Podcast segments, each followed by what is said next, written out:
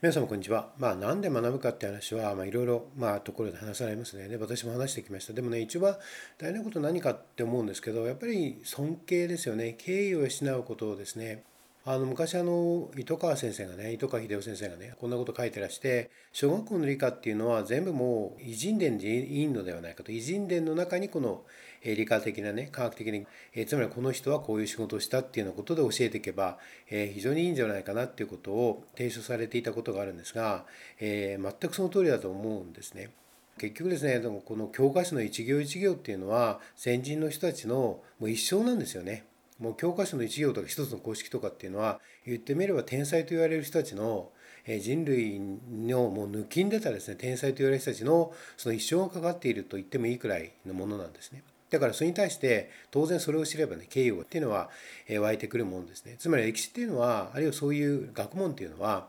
えー、要は敬意が湧いてくるもの敬意を養うものなんですよね。じゃあ敬意を養うって何で大事かって言ったら結局人間は高慢な存在だからですね。高慢だから何でもできると思ってるんですよ自分はね。自分は何でもできると思ってるんです。そんなことないですよね。何もできないんですよ。まさに自分が何もできない。ということを知るのが学ぶことなんですよね。だから学ぶことを教えなくちゃいけないしもっと学ぶっていうこともっと狭くね受験っていうこともそうなんですよね。そうやって受験を通してその先人への敬意はしない。自分の高慢さとか怠惰さね。つまり人間って怠惰と高慢って別々のことでは実はなくて高慢だからこそ怠惰であるとも言えるわけですよ。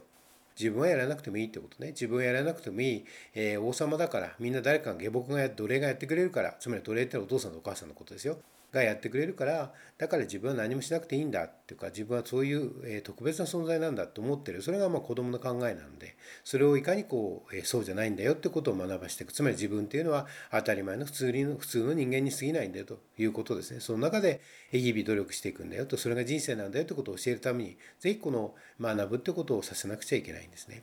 だから学ぶことはとても大事なことなんです。だから学ぶってことに対してその批判的なことっていうのはやはりこの真実がね分かっていないからなんですよね。でこの受験ってこともそうですね受験ってことも受験って何に大事だかって言ったらだからね受験をやった子っていうのは、えー、まあいい加減にやった子ともかくとしてですね、えー、真剣にね中学受験な受験をやったっていうことはとてもその後の成長っていうのがいいですよね。非常にあの順調に成長していきます。それを受かってもしてもですよ。その基本的にその立ち向かっていくってことね。基本的にそれに向かっていくってことが正しければその姿勢が正しければ結果っていうのはあんまり関係なくて実はその、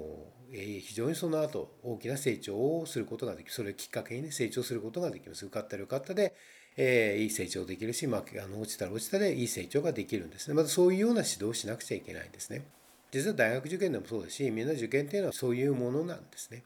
だからちゃんとその準備をし戦略を立て私はいつも言う通り戦略を立て、えー、自分を見つめそしてやっていかなきゃいけないっていうことなんですよね。でどうしても親も子供も人間っていうのは人間である限りにおいては高慢さっていうことは常にあるんですよ。に高慢でない人なんていないんですね。高慢から自由になれる人なんていないんですよ。人間っていうのはそういうものなんですね。だからだからこそだからこそ常に学び続けるっていうことがあるんですね。